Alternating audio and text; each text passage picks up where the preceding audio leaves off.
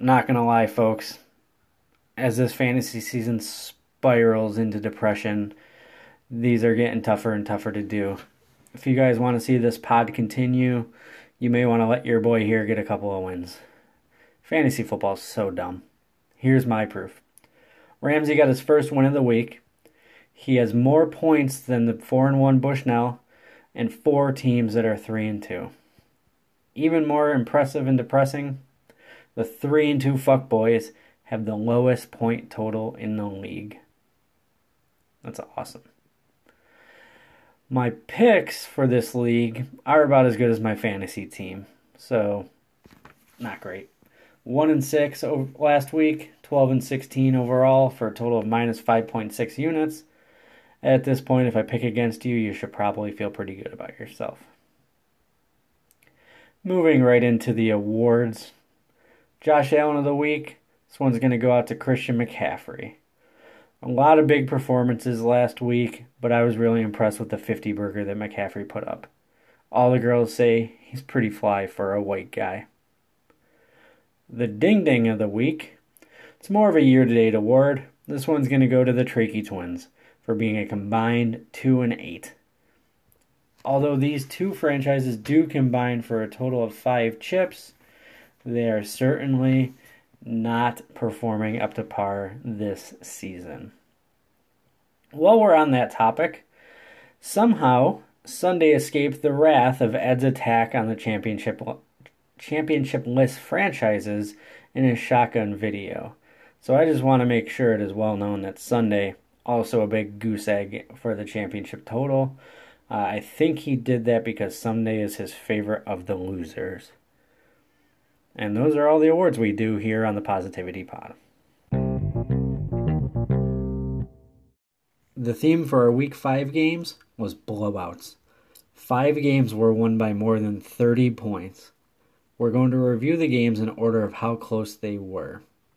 First off, Ad beats Mitt 150 148. At first glance, you would say that the quarterback is the story of this game with Deshaun Watson putting up 62. However, the real difference comes down to the tight end position. Ed started 50 year old, once retired Jason Witten over 50 year old, should be retired Delanie Walker, resulting in a net of three points. Mitt benched Jimmy Graham for Dawson Knox, resulting in a net of negative four points. What a crazy game this is. I think something happened on Monday night too, but at time of publication we could not confirm. Defending champs 2 and 3, your friendly podcast host 1 and 4. Mitt's last two losses have been by a total of 4 points. Not great.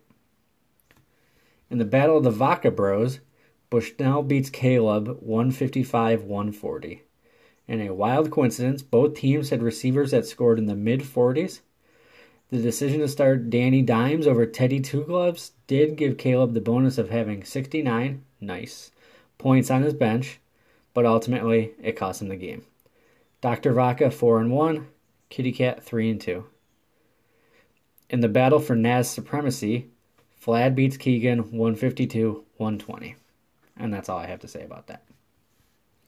In the battle for Angola supremacy, Sunday thumps bit 156 114. We asked last week how long the Panthers could continue to run McCaffrey into the ground. The answer is apparently at least one more week. Sunday 3 and 2, bit 1 and 4. In the battle of soon to be 12 step program participants, Groot butt funneled the fuckboys 166 101. An impressive performance by Groot to score 166 when he got 15 points combined out of his two best players. Groot 4 and 1, Fuckboys 3 and 2. In the battle for Point Breeze, Ramsey acts like it's the 3rd of July and shoves an M80 up Prisble's ass and blows him out of the water 180 101. There's no deep analysis needed here. This was an ass whooping usually reserved for the Waterman extension. Ramsey 1 and 4, Prisble 2 and 3. Somehow, a 79 point loss was not our biggest blowout of the week as Buchek beats Girio 172 89. Girio called his shot and did his shotgun at 1:30 on Sunday, and in typical Buchek fashion, he showed no class and ran up the score. Both teams go to 3 and 2. Let's get to our week 6 picks. As they have not been very good, I'm going to fly through these picks, save everybody some time. Uh, starting off, we got Groot minus 2 v Flad. We're going to ride with Groot here. Uh, game two, Bushnell minus 3 v Eddie. I'm going to take Eddie plus the 3. Jirio minus 6 v Sunday. I'm going to take Sunday plus the 6. Prisbal minus 10 v Bit. We're going to take Prisbal and the 10 points there. Prisbal minus 10. Ramsey v Mitt. Mitt is minus 11. And in an effort to reverse jinx myself, I am going to pick Ramsey to get the W. Uh, as we've mentioned, he's a much better team than his record suggests. Uh, Fuckboys v. Adam. Adam's minus 27. I think Karma comes back and bites him for running up the score last week. Fuckboys plus 27. And lastly, Keegan minus 48 in a wild spread v. Caleb. Uh, we got some questionable roster management going on on the Caleb side. Uh, he's going to have to start two players that are currently not on his roster. Um, he's going to have to pick up a wide receiver and a defense. Um, don't really think that's a recipe for success at this point in the season. Uh, good luck to all. Hmm. I don't know what I'm fucking doing here anymore anyway. Who cares? Mitt's Gambling Den went 1 and 1 last week, 2 and 2 overall. But we did go one and one in our bonus baseball picks and give you the Nats series winner. So overall, we're making money. I don't feel great about this Thursday slate. I could take the Pats minus 17 because I do think they cover that, but fuck the Patriots. I'm going to throw a bit of a curveball here and take two unders. I like the Pats Giants under 42, as well as NC State and the Syracuse Orange Men under 56.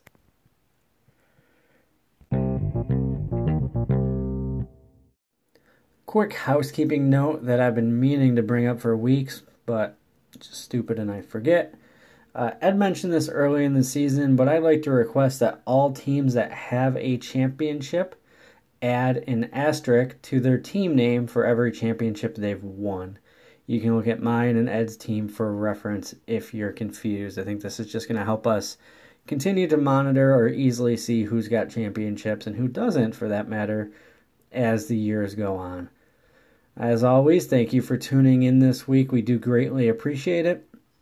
A uh, quick note you know that we here at the Positivity Pod try to avoid from getting too politicky, but since it's so big in the news, I do feel compelled to say that we here stand with Hong Kong. God bless. Go Nats. Go Bills.